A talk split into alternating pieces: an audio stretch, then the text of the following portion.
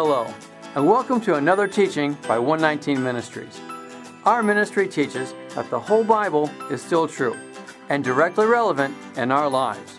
If you would like to know more on what we believe and teach, please visit us at testeverything.net. We hope that you enjoy studying and testing the following teaching.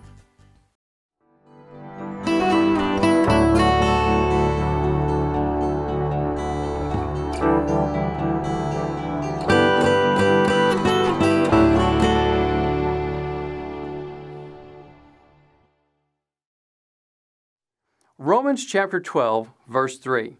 For by the grace given me, I say to every one of you, do not think of yourself more highly than you ought, but rather think of yourself with sober judgment, in accordance with the measure of faith God has given you. Do not think of yourself more highly than you ought. According to the world's standards, you may very well be higher than someone else. Maybe you are better than someone else in this area or that. Maybe you have more talent or education. Maybe you make more money or drive a nicer car or even live in a nicer home. But even in these, we are not supposed to look down on someone with the attitude that we are better than they are. Consider Romans chapter 12, verse 16. Live in harmony with one another. Do not be proud but be willing to associate with people of low position. Do not be conceited.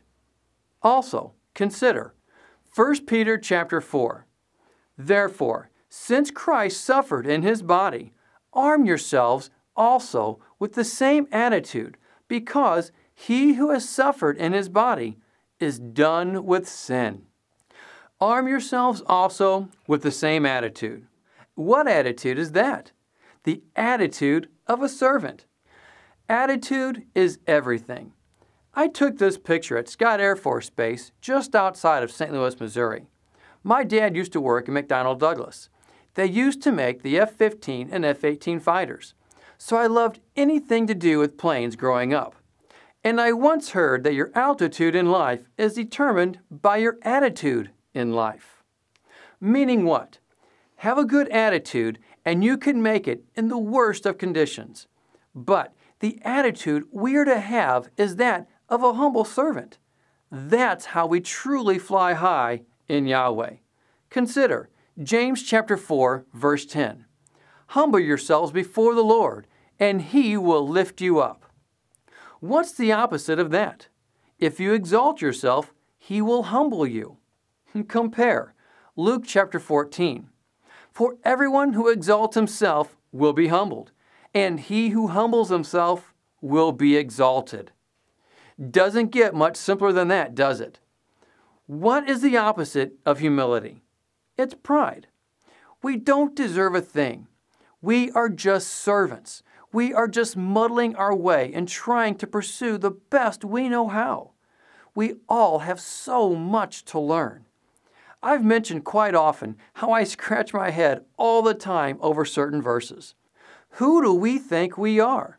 Moses, who spoke with Yahweh, wrote the law, and divided the Red Sea, didn't enter the promised land because of one mistake. so who do we think we are? Consider this regarding Moses. Numbers chapter 12. Now Moses was a very humble man, more humble than anyone else on the face of the earth. If you want to get closer to the Father, humble yourself. Don't exalt yourself. It's all about keeping ourself in perspective. Satan was all about pride. Consider Isaiah chapter 14. You said in your heart, I will ascend to heaven. I will raise my throne above the stars of God. I will sit enthroned on the mount of assembly on the utmost heights of the sacred mountain. I will ascend above the tops of the clouds. I will make myself like the Most High. I, I, I, I, I. It was all about him. Five times he said the word I. What's the number of grace? It's five. How many books are given to us by Moses that are most often referred to as the Torah? Five. So, for every book given by Yahweh to show us His way, Satan rebelled and said, I, meaning he will do it his way. Satan said, I will. Yeshua gave us his example by saying, Thy will be done. There is something in us that wants everything to be about us. Not too long ago, I fell off the back of our little truck at the beach. I was simply trying to push our cooler farther into the back of the truck. As I did, my feet slipped off the bumper and I began to fall. At that moment, life went into slow motion. As I was falling, I was actually thinking, well, this is going to make me look really good. I really wish I could say that I fell gracefully, but I didn't. It was clumsy as clumsy could be, and it actually did hurt. Once on the ground, I obviously looked around to see if anyone saw me fall.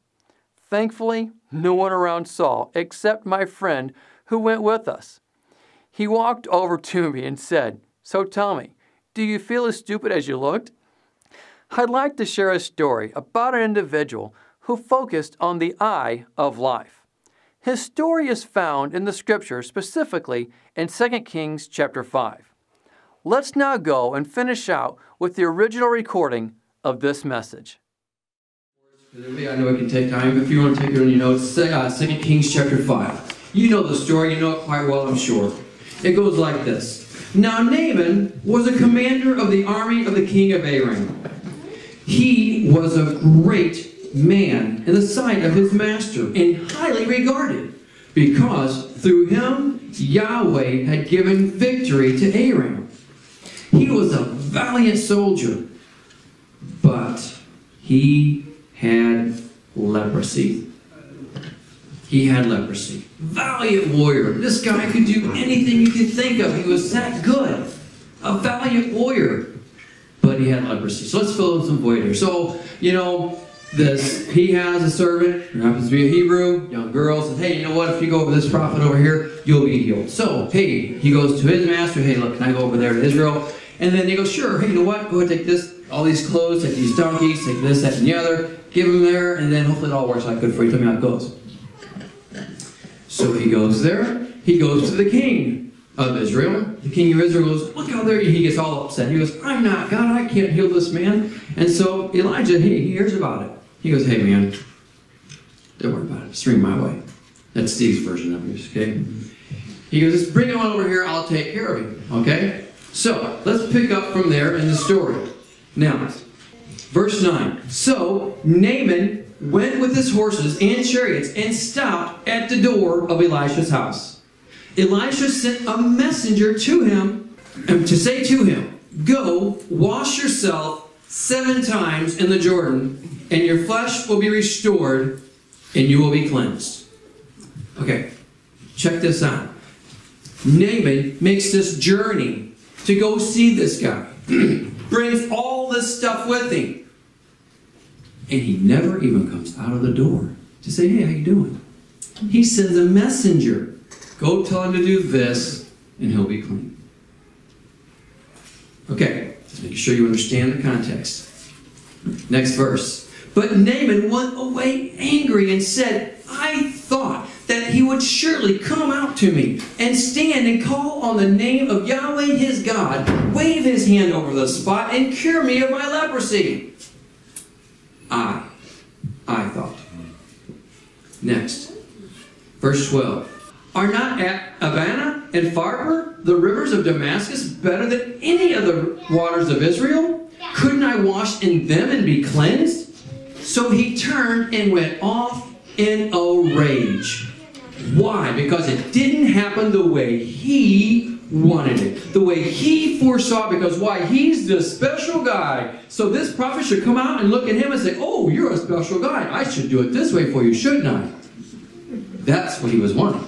That's what he expected, because it was all about the I. Now, next.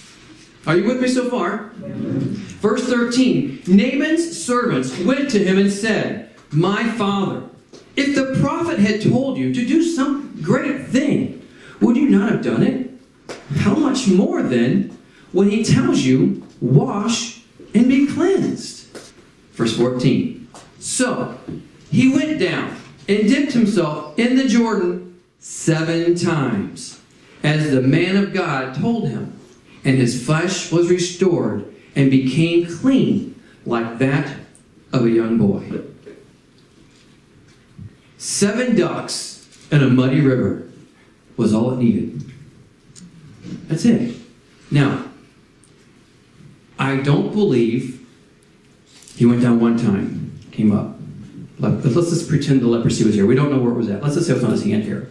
He went down once.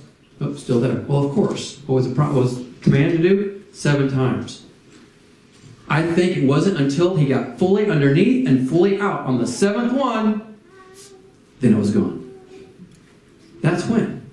The full obedience had to be given out, had to be walked out. Now, he wanted it his way. He wanted Yahweh's blessings his way. I'll do this and I'll do that. I'll, I'll give you this, I'll give you that. But I won't do that. How many of us have ever thought that? The Father's telling you, He presents a situation in front of you, you know you have to do something, or at least an opportunity for something to be done. And He's saying, Look, just go do it. Just go do it. Father, I'll do this, I'll do that, I'll even go that far, but I'm not going that far. I'm not going that far. I. It's funny because you could almost hear Naaman's servant say, Really? You'll go out and kill and defeat all these armies for this, and you'll go out and do this, but you won't do this? It was almost like a slap in the face by a servant. You know what I'm saying? It was really, I mean, like, dude, come on, man. You're this great guy. I mean, how hard is this? But sometimes, if your pride is in the way, oh, baby, is it hard. Pride is a very strong force. Whether we want to acknowledge it or not, pride is a very strong force. Consider 1 Samuel 15:23. For rebellion is like the sin of divination, and arrogance like the evil of idolatry. Because you have rejected the word of Yahweh, he has rejected you as king. Wow. Now he's talking to King Saul here. This is Samuel. But that's huge. In the eyes of the Father, rebellion is the same. I'm talking equal, same platform. I'm talking everything's equal as divination. Think about that for a minute. Let's just say the Father tells you to do this. And you go, well, I'm sorry, Yahweh, I don't want to do it. You know, um, I'm just going to go over here a little bit. You know, and I, I I'm not going to do that. I'll do this, this, and this. I'm just going to do that. Your attitude can be clean. Your attitude can be, you know, not harsh. No, good attitude. Not doesn't have to be a bad attitude. But He's telling you to do this. Now, if you don't do that, what is that still? That's rebellion. You can have the clean, oh, we put all the flowers around you. Oh, I'm sorry, Yahweh. I'm not going to do it today, okay? It's still disobedience. That rebellion, the Father equates to an individual who's over here with a crystal ball trying to conjure up an evil spirit. Wow. Put it in perspective just for a second. It doesn't equate to us because it can't be. But again, remember one side or the other. You're for me, you're against me, you're gathering, or you're spreading. One or the other.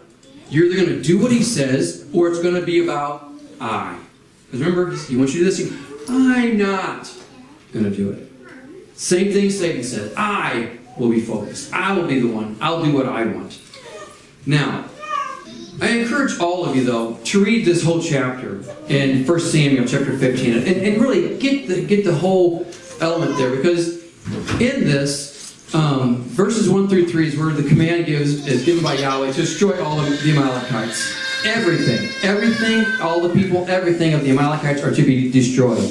Verse 7 through 9 is where we find Saul spared the king and he gave the best of the sheep and cattle. He saved them. The best of the sheep and the cattle he spared.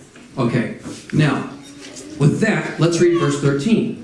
When Samuel reached Saul, reached him, Saul said, Yahweh bless you. I have carried out Yahweh's instructions.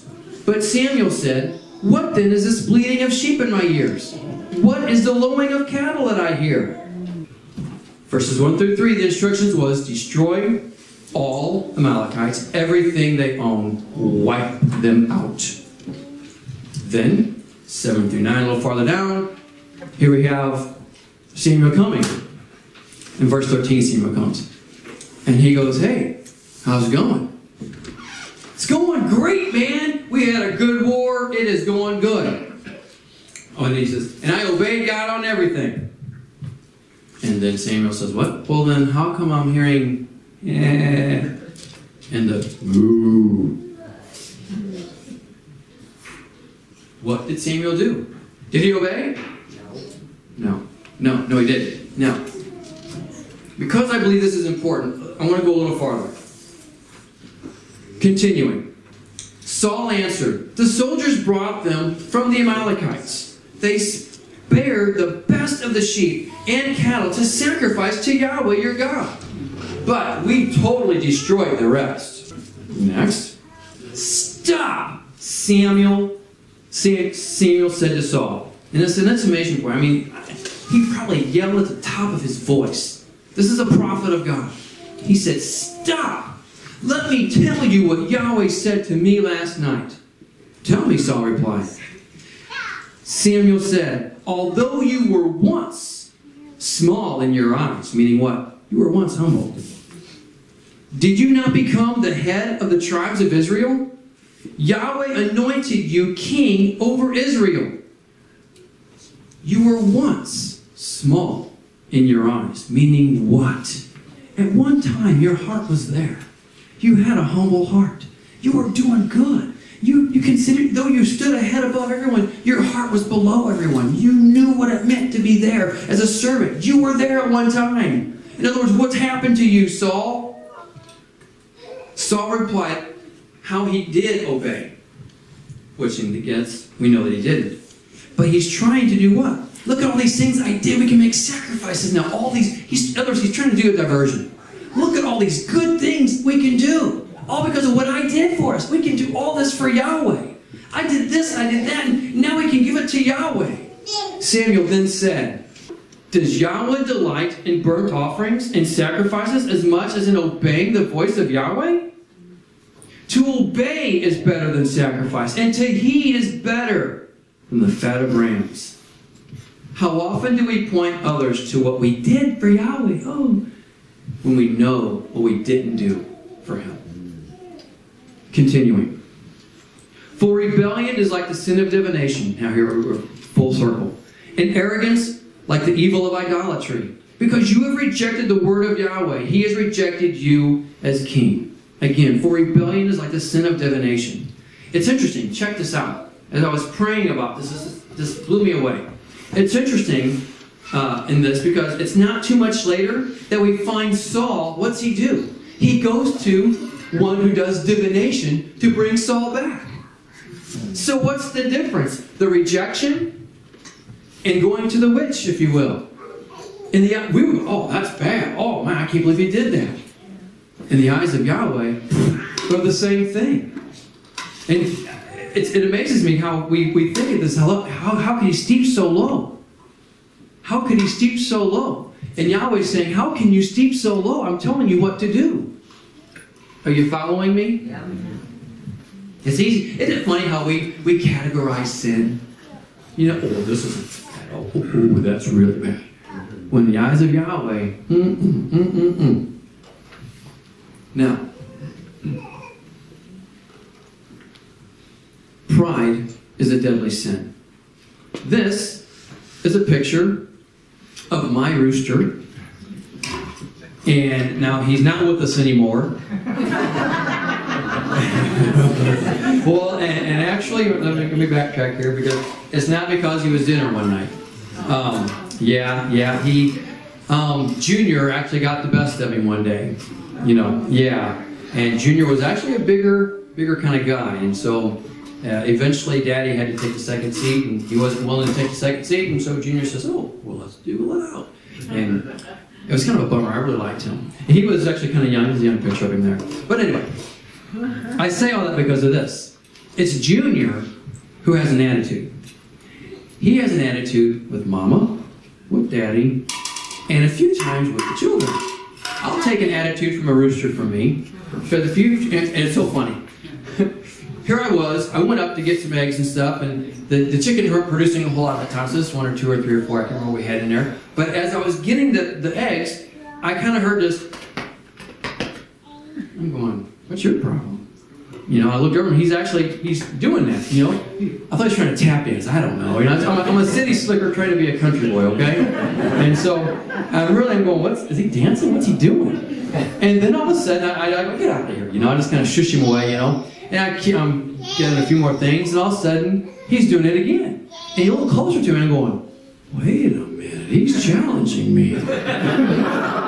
oh, man. Homie, don't play that. I mean, I walked over to him, I started trying to kick him, and then he starts running. I go, You're getting away. I literally chased him. I'm not exaggerating. I chased him for three minutes. I was dead dog, tired, and I was done. But I was not going to let him think he could do that to me. This is my home. Wait, get out of here. Now, that's a true story. And Angie's told me several times it's happened to her, and she's got a rock flipped at him, you know.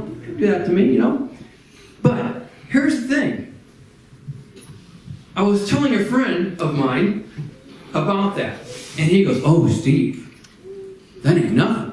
I go, "Really?" He goes, "Oh, I had some chickens back in when he lived in I forget where it was at in Midwest Illinois and, or something like that." And, and he goes, "I had one of my chick, my, my roosters, literally attacked me." He goes, "Oh, I, I was bloodied up on the on the heel." I go, "You kidding?" He goes, "Oh no." He goes, "I invited him for dinner that night." Oh yeah. Go, there you go.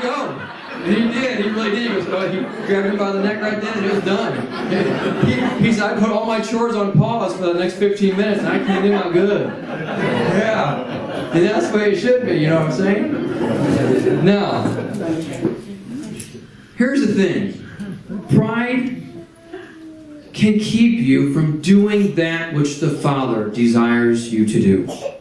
Naaman wouldn't take seven ducks in a muddy river all because of pride. All because of pride. He didn't want to get, why can't I go on this clean water over here? It's better. You know what I mean? Seven ducks in a muddy river. That's all it needed. That's all he had to do. Is to humble himself and do that. Pride can keep us from so many blessings. But even through obedience, even though, I'm sure I say, even though obedience does indeed bring blessings, please know, we are not to focus on the blessings. We don't obey Yahweh so we can be blessed. Amen. I, I pray, I, I, I pray I never do. You know, we obey to show our love back to Him. That's what we do. The blessings are just a byproduct of that relationship. Are you with me? Now, what's your focus? What is your focus on life? Is it on the blessings? What you're going to get? Or is it on loving Him back? Is it on loving Him back? You know, we can serve Him. We serve Him because He is worthy. We serve Him because He's holy. We love Him because why? He first loved us. Why do you serve Him? Does the Father want us? Does He want to bless us? Absolutely, He wants to bless us. He longs to bless us. But is your focus to please the Father, or is your focus to get the blessings from the Father? If I tell my son, or any of my children, hey, you know, I want you to do this, this, and this, and if you do that, you know, hey, we'll do this and the other. If they do something only in obedience to me to get a blessing only, and there's not a love for me, you know, and, and it, that hurts. But to a degree, expected from children, right? However, if that child does it with me never even having to ask, well, here, do, I'll give you four or five times. Come on, let's go. That love just reaches out of your heart and just wraps around that child and goes, mm, I love you. Why? Because they did it and you didn't even have to tell them. Didn't even have to. Why did they do it? Because they loved you. They want to please you. They know that you're dad. Now, like the law of gravity, I believe that obeying the law, the law of Yahweh, naturally produces blessing. I really do. Just like you throw something up, it's going to come back down. You obey the Father, blessings will naturally fall. It's going to come on you. It's like the, it's a, a general law of gravity, if you will. However, the blessings are to be the byproduct. Again, make sure they are not your goal. Consider 1 Thessalonians chapter 2. On the contrary, we speak as men approved by God to be entrusted with the gospel. We are not trying to please men, but God who tests our heart. Trying to please God. Continuing. 1 John chapter 4. We love because he first loved us.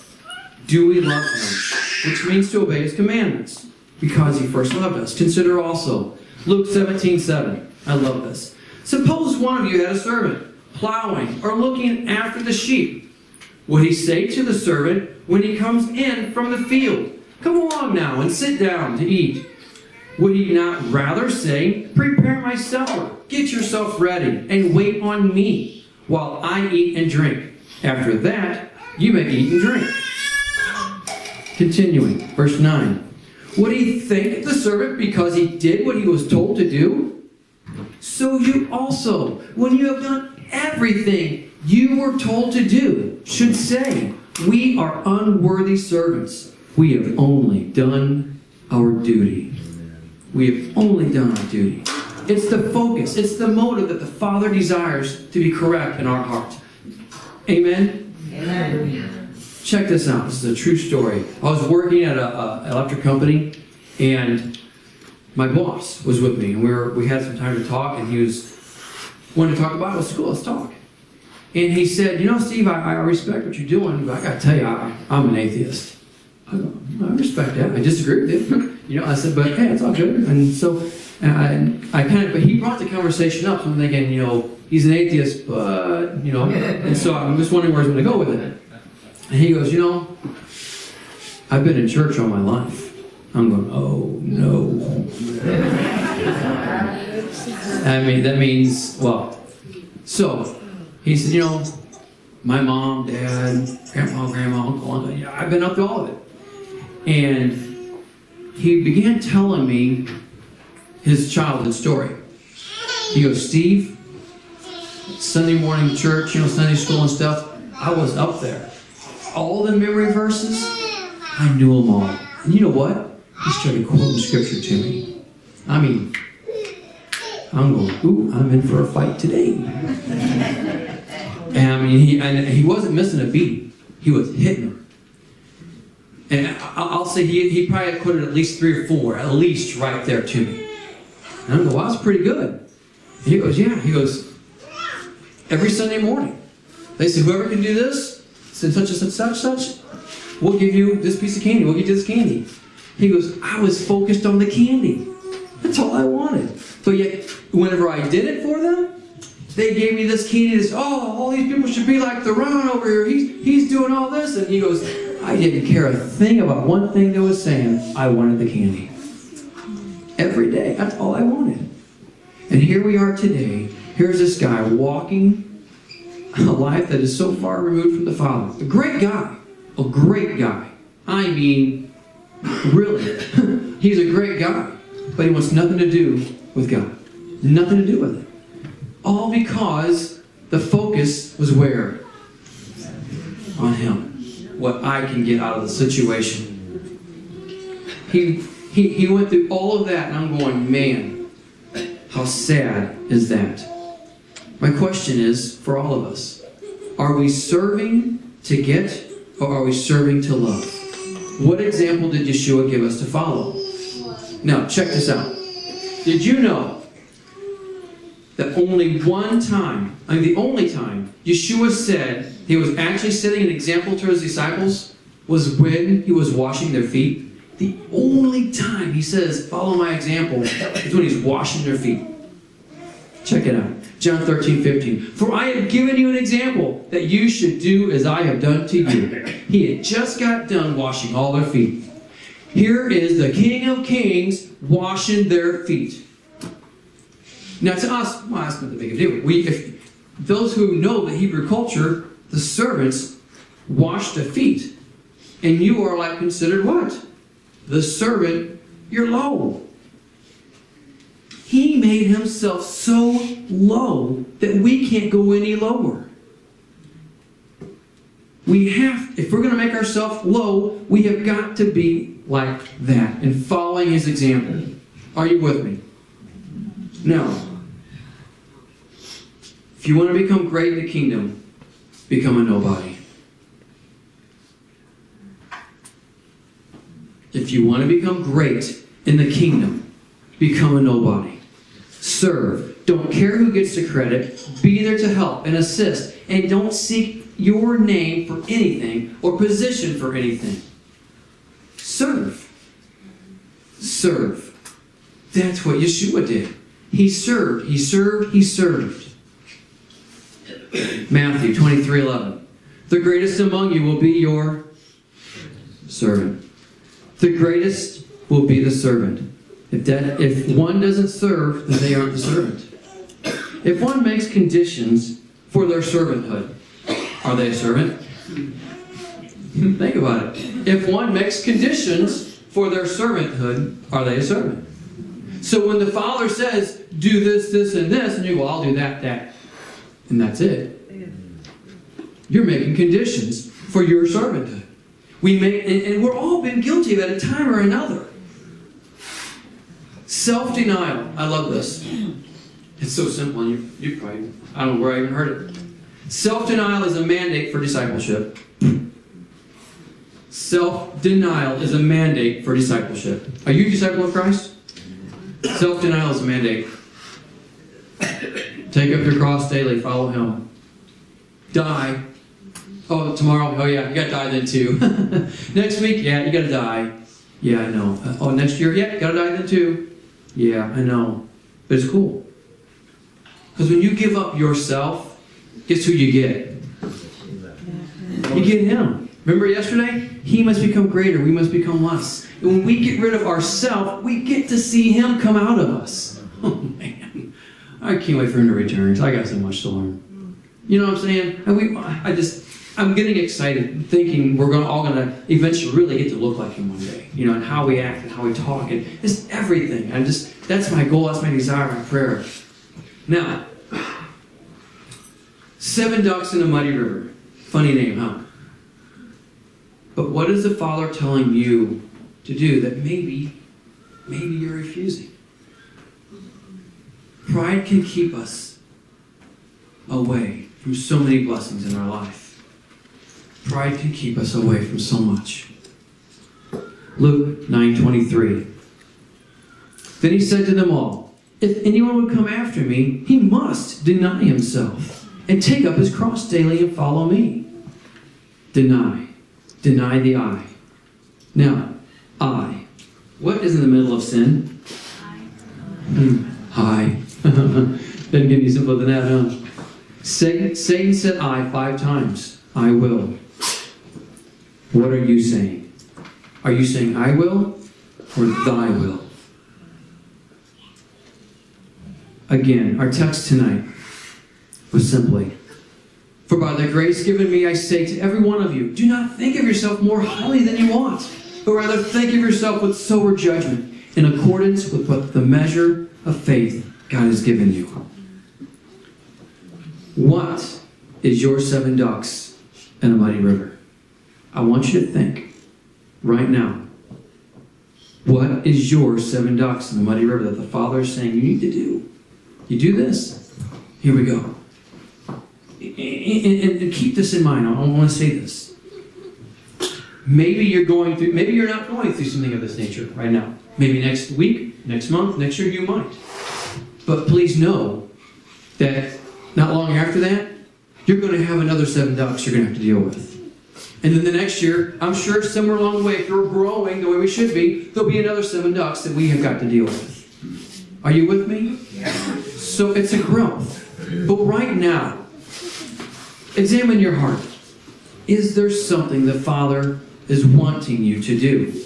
Maybe it's a test. Maybe you're waiting for the Father to come out and wave his hand and just take this miracle away from you. Hallelujah. Woo, I can't wait for this. God's going to take care of this for me. I know he is. And he's going, I'm just waiting for you to take seven ducks in the mighty river.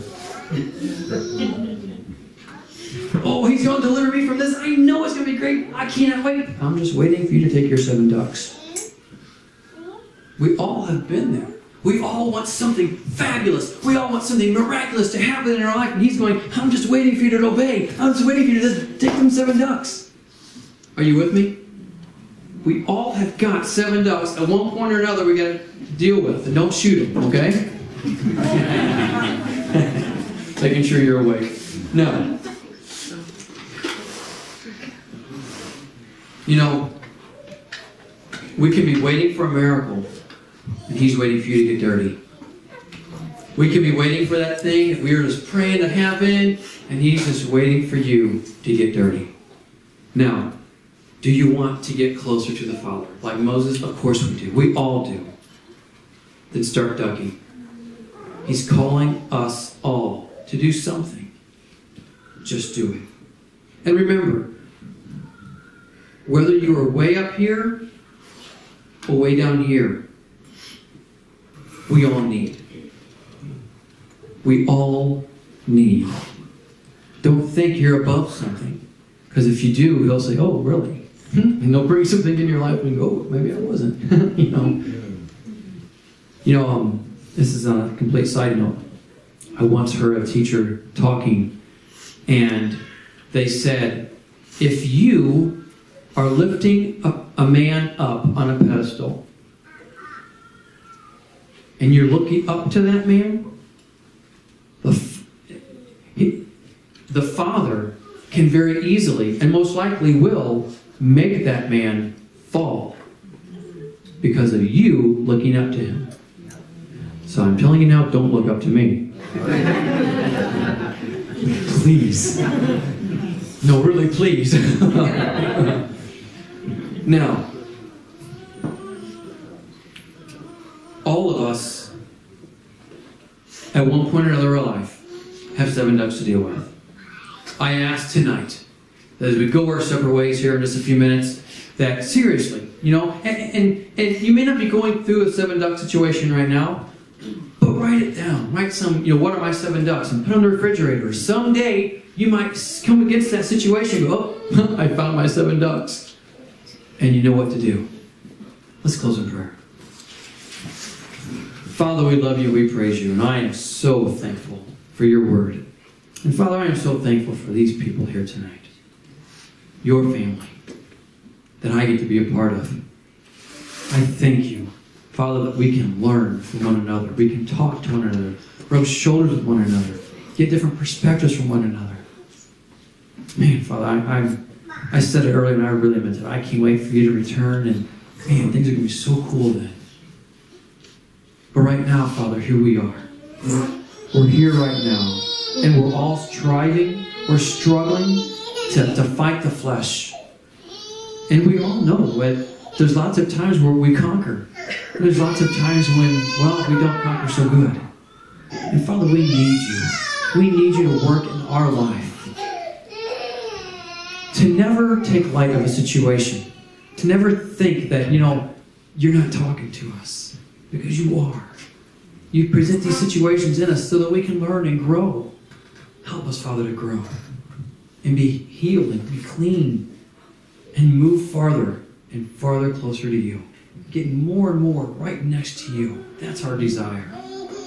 Again, Father, I am so thankful for all of us here. And Father, I pray that you will bless every single person in this room, that you will speak to them even tonight and tomorrow. And even after this Sukkot is done, Father, you will continue speaking to them. Give them a heart and a hunger to hear your word like never before, to hear your voice like never, ever before, with a passion to continue striving in you. That's what we desire. We thank you for all that you're doing in us. We pray, Father, that again, we don't walk out these doors the same way we came in. Help us, Father, to take this message, your word, not my, not things that come from Steve, but things that came from you all of it from you. We pray, Father, that we become doers of your word and not just hearers only. In Yeshua's name we ask. And every single one agree by saying, Amen and amen. Thank you so much. God bless you all.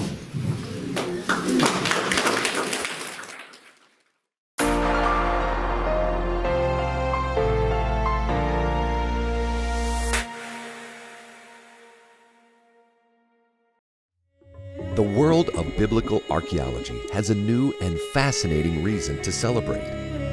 Jim Barfield, an award winning criminal investigator and expert on the Copper Scroll, has new evidence regarding the possible location of the Ark of the Covenant. This new evidence has many excited and calling for action. In 2006, Jim Barfield unlocked the secrets to the Copper Scroll, which was found in 1952. All indications showed Jim's findings to be the location for the most sought after treasures in all of biblical history. Within three years, the Israeli Antiquities Authority began excavating. Israel's primary newspaper reported how the Israeli Antiquities Authority did the 2009 excavation based on the research from the Copper Scroll Project, but came up with nothing. The report then went out that nothing was found in the suggested locations from the research. While it's true that the excavation did indeed take place and nothing was found, the reports failed to mention that the dig was abruptly stopped for no apparent reason. The original technical agreements for that excavation were abruptly changed during the initial phase of the operation. The agreement allowed for an excavation depth of 2 meters. That's approximately six and a half feet deep. Before that depth could be reached, it was then suddenly revised to less than 1 meter in some places, they were only allowed to dig less than one foot. Yes, only one foot. Yet most locations identified on the Copper Scroll say the artifacts buried are at a depth of 7 cubits. That's approximately 12 feet. If that wasn't enough, the agreement initially allowed for the approval of five locations to be excavated. That approval was quickly cut back to only three at the beginning of the dig. No one, except for the authorities, knows why these abrupt changes happened. Regardless, the reports went out that the findings from the Copper Scroll Project produced no discoveries. But needless to say, Jim Barfield's claims were truly never put to a fair test. The initial agreements granted were changed and revised, causing Barfield's claims to be ignored and not fully tested, thus leaving the possible find of the temple treasures still buried. Interestingly enough, in 2013, Qumran was quarantined from having any further excavations. Could it be that someone knows that the Copper Scroll Project is onto something? And Israeli archaeologists confirmed these thoughts by saying, they, the authorities, are afraid that you are going to find something and you will want to excavate. They were correct. A proper excavation is truly the only way to test the research. 119 Ministries is excited to join Jim Barfield and the Copper Scroll Project team in this earth shaking announcement that will surely resonate around the world. After years of research, now joined with recent test results that confirm precious metals appear in the locations from the research, we can say the evidence for this find is now even greater than ever thought imagined. It's time to discover the resting place of the Ark of the Covenant, the Tabernacle of Moses, and the treasures of Solomon. These items could very soon be discovered from the Judean desert. Yes, you heard that correctly. The resting place of the Ark of the Covenant, the original tent of meeting, and so much more may have truly been found. Since the disappearance of these items from the biblical narrative, there have been numerous claims about their location. Some actually claim to have possession of the Ark of the Covenant, but offer no proof. All the while, several other places have been suggested for their location as well. While the theories to these locations may sound possible and even intriguing, they've offered no proof or any kind of evidence to work with. They are only theories or empty handed stories with no verifiable evidence. These places include Ethiopia, South Africa, Europe, Ireland, and even a cave under Golgotha where Yeshua was crucified. Some even suggest under the Temple Mount. The many years of research and recent validity of test results conducted by the Copper Scroll Project begs this is the time. It's time for all questions to be answered and the Ark to be unearthed from its 2,600 years of confinement. It's taken years of meetings to show the findings to prominent antiquities officials and leading rabbis in Israel. Though initially confronted with doubt and skepticism, Jim's 296 page report quickly disarmed any misconceptions while stirring a powerful undercurrent of excitement with those in attendance. Many Israeli officials are realizing the value of this research and agreeing that the findings have serious possibilities. Those confirming the possibilities of the Copper Scroll Project research over the last seven years have been Shuka Dorfman, the Director General for the Israel Antiquities Authority, the late Yuval Peleg, the Archaeology Department of the Civil Administration Deputy Staff Officer and lead archaeologist for the Copper Scroll excavation in 2009, Dr. Oren Gutfeld, Hebrew University archaeologist, Vendyl Jones, archaeologist, Joseph Good, temple researcher, Dr. Carl Baugh, Director of Creation Evidence Museum of Texas, multiple members of the current Sanhedrin based in Israel, the late Professor Hanan Eshel, Dead Sea Scroll expert and archaeologist. Rabbi and archaeologist Yehuda Glick has also been in touch with Jim Barfield. He has offered support and has proposed a joint effort to rally support for both teams' archaeological excavations. Unfortunately, Rabbi Glick was recently the victim of a Palestinian murder attempt. We, with many others around the world, pray for Rabbi Glick's speedy and full recovery. The strongest support for the Copper Scroll Project comes from Israel's Deputy Speaker of the Knesset, Moshe Feiglin. The outspoken Knesset member is excited by the research compiled by Jim Barfield. Mr. Feiglin also realizes the possibilities and the impact that such a discovery could have on the world including the God given right of Israel to rule its small but powerful nation without external interference. The Copper Scroll Project strongly believes in Moshe Feiglin and supports him and his efforts to restore Israelis' identity and worship on the Temple Mount. All this support comes from the evidence that simply has its roots in history. Second Maccabees, written around 100 BC, is an ancient text this text states that the prophet Jeremiah, being warned by God before the Babylonian invasion, took the ark, the tabernacle, and the altar of incense and buried them in a cave en route to Mount Nebo. In this text, Jeremiah informs his followers that this location should remain unknown until the time of the coming Messiah. Are these the times of the coming Messiah that Jeremiah referred to? All indications have shown that Jim and the project have found the exact location from the clues given in the Copper Scroll. After pinpointing the location of the cave, the project team actually found man made concrete that is dated as thousands of years old at the top of the entrance of the buried cave. The concrete may verify that the remote cave is truly sealed to protect something inside. This find of the man made concrete further validates the possibility that location given by the scroll is correct. Tests recently done at the cave indicate the probability that large amounts of non ferrous metals are waiting inside. These tests were also done at several locations in the ruins of Qumran, locations identified by the Copper Scroll Project research. Three other locations tested showed large amounts of gold and silver possibly remaining under these locations, just like the cave. Again, validating the findings from Jim Barfield's research. 10 of the recorded hiding locations listed on the scroll for the temple items have been verified. There are a total of 47 more locations at Qumran that still need to be tested to see if excavation is needed. With all the data the Copper Scroll Project has discovered, the probability of this find is higher than any other claim ever given regarding the location of the Ark of the Covenant.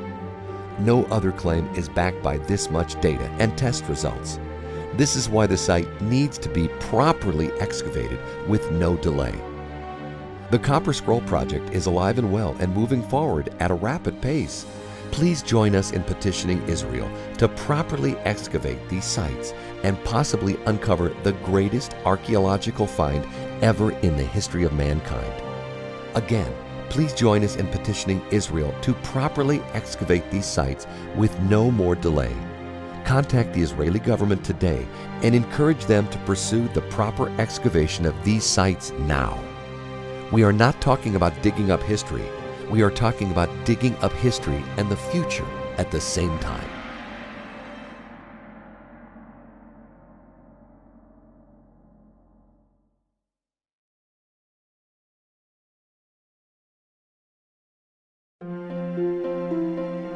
Is because of you, our generous supporters, who make it possible to offer these high quality teachings completely free of charge. If you feel led to support 119 Ministries so that we can continue this effort, please visit testeverything.net and click on the Support 119 tab. Learn how you can partner with us to take the whole Word of God to the nations.